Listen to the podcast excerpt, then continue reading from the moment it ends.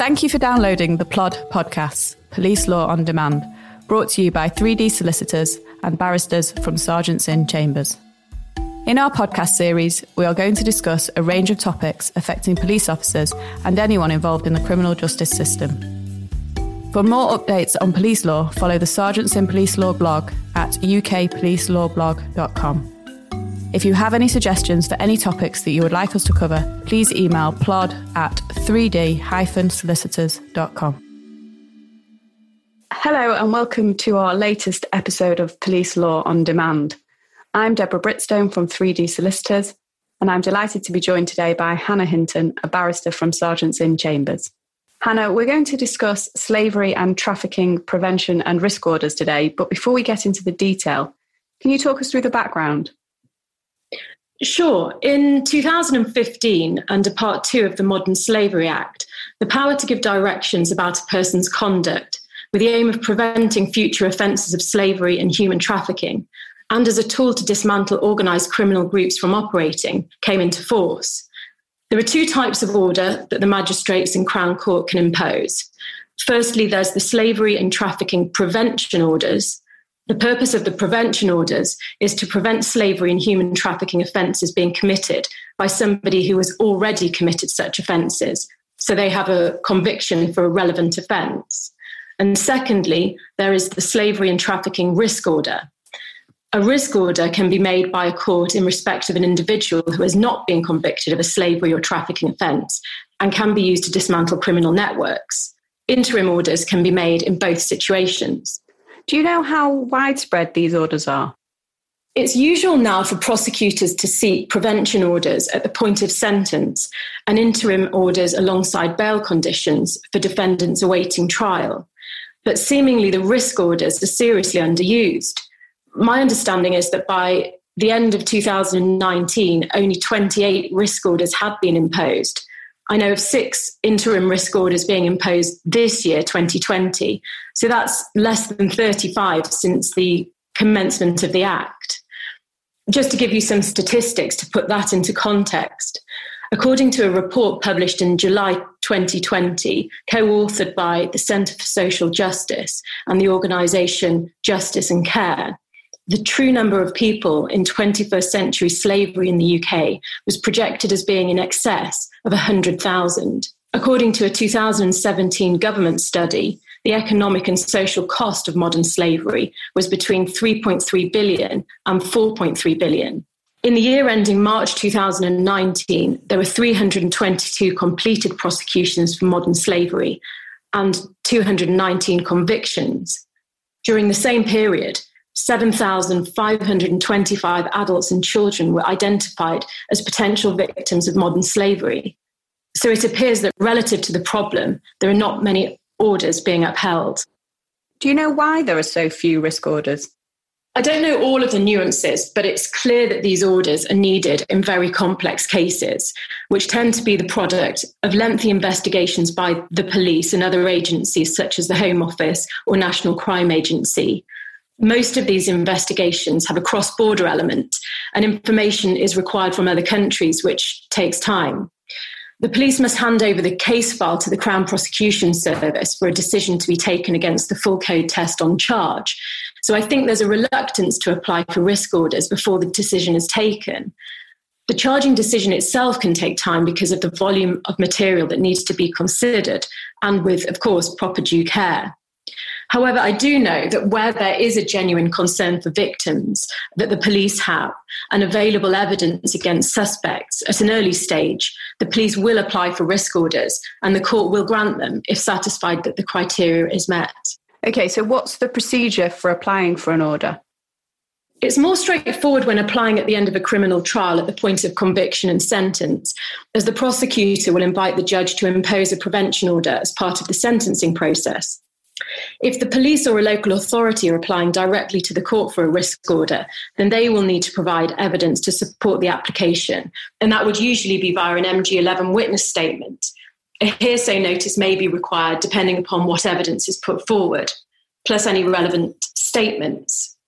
A draft of the proposed terms of the order should be supplied to the court. There is no template as such, but a format for these orders has developed and I know from speaking with the police, is being developed. The application itself needs to be served on the subjects, and they can seek legal advice upon the application and have assistance in court when the application is made. If it is known the individuals don't speak English, then translations should be commissioned. The application is then heard in court with both sides represented, and if granted, the court will serve the orders on the individual or direct the police to do so. What criteria is the court looking at when asked to make these orders? For both types of order, the court may make the order only if it is satisfied that the defendant has acted in a way which means that there is a risk the defendant will commit slavery or trafficking offence, and it is necessary to make the order for the purpose of protecting persons generally or particular persons from the physical or psychological harm which would likely occur if the defendant committed such an offence. These orders engage the court's duty to act compatibly with the Human Rights Act. Really, these orders must only be made in terms which address the specific harm the order is designed to protect and go no further than necessary. What provisions would the orders contain?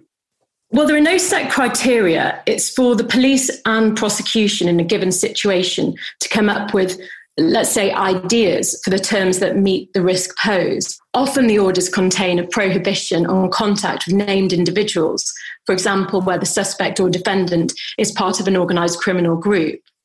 Many of the trafficking offences involve arranging or providing transport or accommodation for victims, so there is usually a prohibition on that.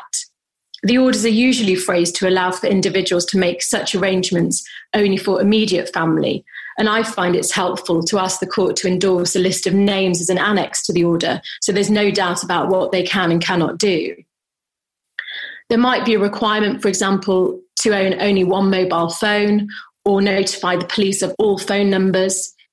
Usually, there's a requirement to notify the police of residence and changes in accommodation. Examples of prohibitions given in the Home Office guidance include advertising for recruiting or employing staff, being a gangmaster, working with children, working with vulnerable people, residing with specified children or vulnerable people, organizing transport or accommodation for other people, traveling to specified countries, contacting, recruiting specific individuals directly or indirectly, either personally or by electronic means, holding a license to act as a sponsor for visa applications or going to a specific place, for example, where a victim resides. As such, the orders are quite wide ranging and individualistic.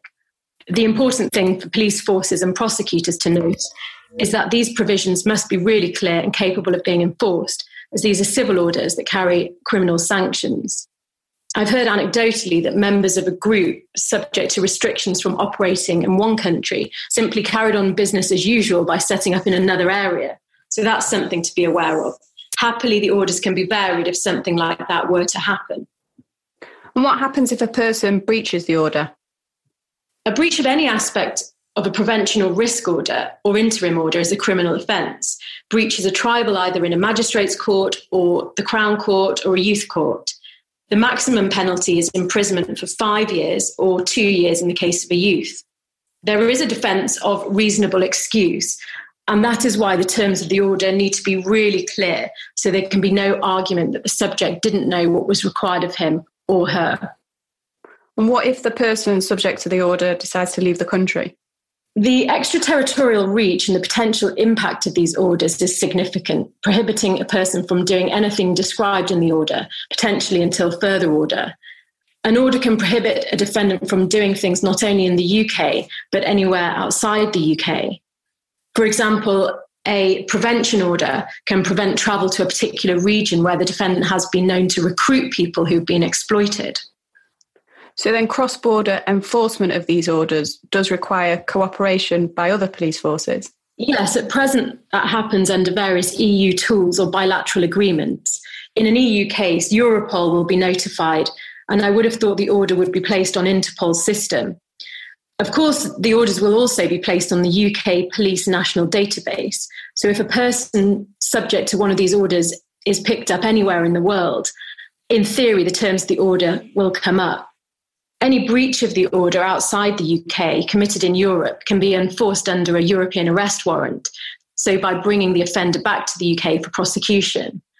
With the impact of Brexit, these rules will differ, and enforcement agencies will need to probably work harder to ensure these orders are complied with. At the moment, the UK participates in all EU criminal justice information exchange legislation, which includes the PRUM decision on access to automated exchange of DNA, fingerprints, and vehicle registration data, the European Criminal Records Information System, and the EU passenger names records, and the police and judicial cooperation aspects of the Schengen Information System, SIS2.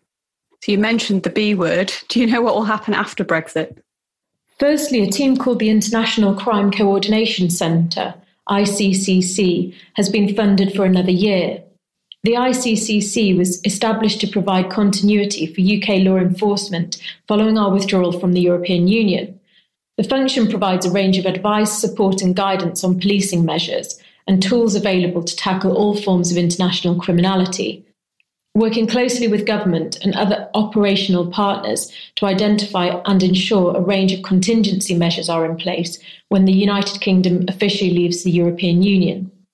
This service provides 24 hour helpline for police officers.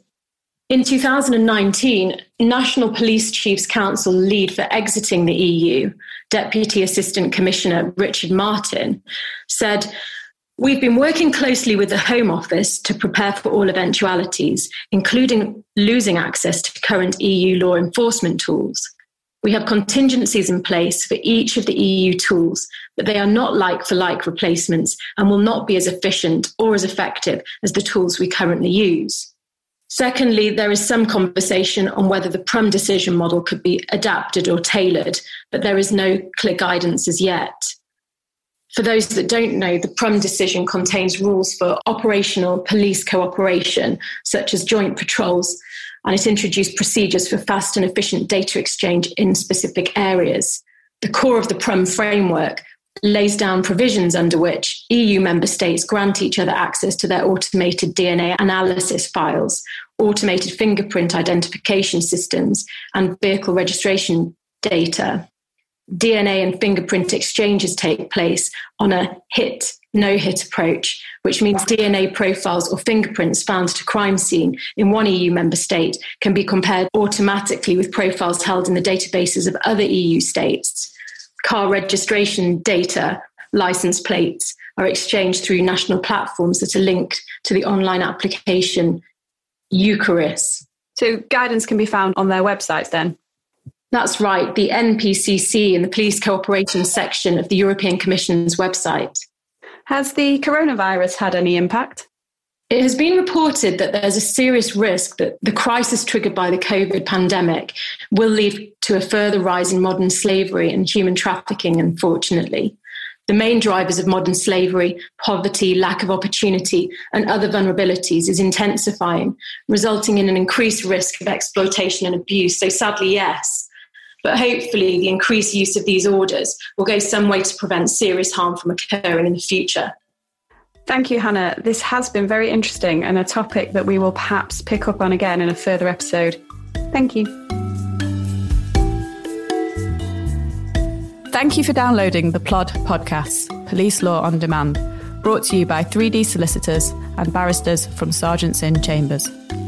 For more updates on police law, follow the Serjeants' Inn Police Law blog at ukpolicelawblog.com.